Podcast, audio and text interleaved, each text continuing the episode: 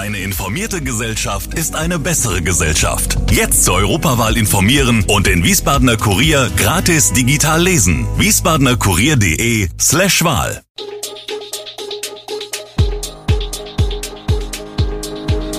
Gude, unser morgendliches News Update. Das Wichtigste aus Wiesbaden für Sie im Überblick.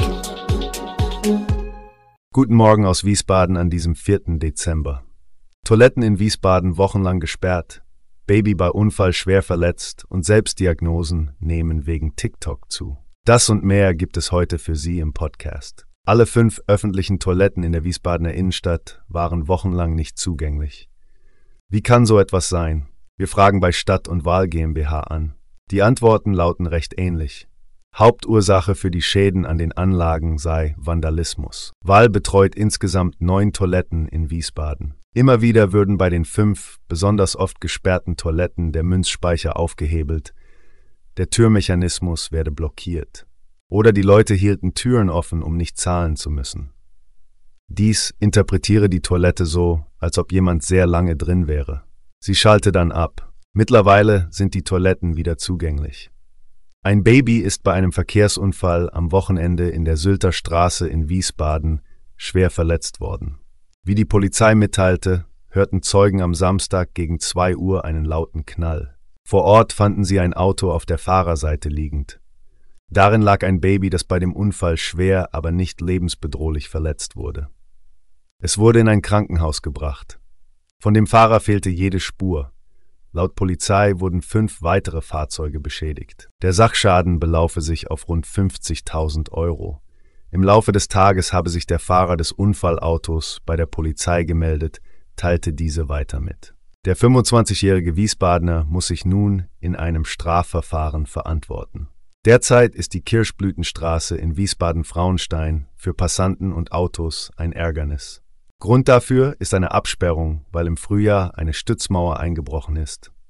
Da die Kirschblütenstraße viel befahren ist, sorgt der Zwang auszuweichen für entsprechend viel Ärger.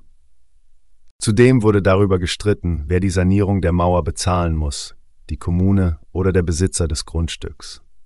Nun hat die Stadt Wiesbaden mitgeteilt, dass die Unterhaltspflicht bei der Stadt liegt und dass die etwa 100 Jahre alte Mauer im kommenden Jahr saniert werden soll. Die Bauzeit wird voraussichtlich mehrere Monate betragen.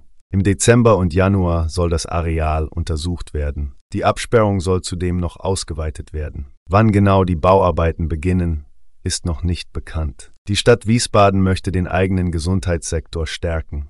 Ein nun vorgestellter Masterplan Gesundheit soll die Versorgung der Bevölkerung sichern, aber auch die hessische Landeshauptstadt als attraktiven Standort für Kliniken, Pharma- und Technologiefirmen positionieren. Immerhin arbeiten 38.000 Menschen im Wiesbadener Gesundheitssektor. Unter anderem werden im Masterplan potenzielle Flächen für Kliniken und Unternehmen definiert. Eine Idee ist es, an der Frankfurter Straße eine Medical Mile zu schaffen. Als positives Beispiel gilt der Wiesbadener Politik das Gewerbegebiet Max-Planck-Park in Delkenheim. Die Stadtverordneten müssen den Plänen noch zustimmen. Gut fünf Wochen nach dem Beginn der israelischen Bodenoffensive im Norden des Gazastreifens weitet das Militär seine Einsätze am Boden auf das gesamte Palästinensergebiet aus. Die Soldaten gingen gegen Ziele der islamistischen Hamas vor, sagte Armeesprecher Daniel Hagari am Sonntagabend. Hunderttausende Palästinenser sind nach Anweisungen des israelischen Militärs aus dem umkämpften Norden des abgeriegelten Küstengebiets in den Süden geflohen, wo es nun auch verstärkt Kämpfe am Boden geben dürfte. Videos über mentale Gesundheit wie Autismus und ADHS sind auf Plattformen wie TikTok und Instagram beliebt. Junge Nutzer berichten, sich durch solche Inhalte selbst diagnostiziert zu haben. Katja Petrowski von der Universitätsmedizin Mainz bemerkt einen Anstieg von Anfragen bezüglich ADHS und Autismus, besonders von Studierenden.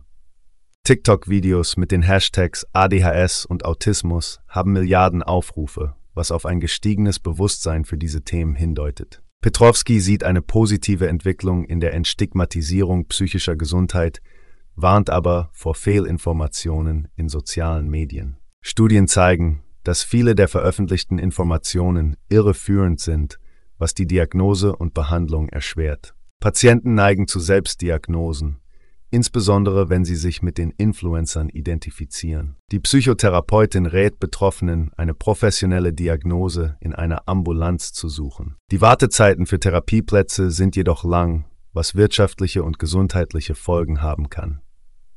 Alle Infos zu diesen Themen und noch viel mehr finden Sie stets aktuell auf wiesbadener-kurier.de. Gude Wiesbaden ist eine Produktion der VRM von Allgemeiner Zeitung, Wiesbadener Kurier, Echo Online und Mittelhessen.de. Redaktion und Produktion die NewsmanagerInnen der VRM. Ihr erreicht uns per Mail an audio.vrm.de.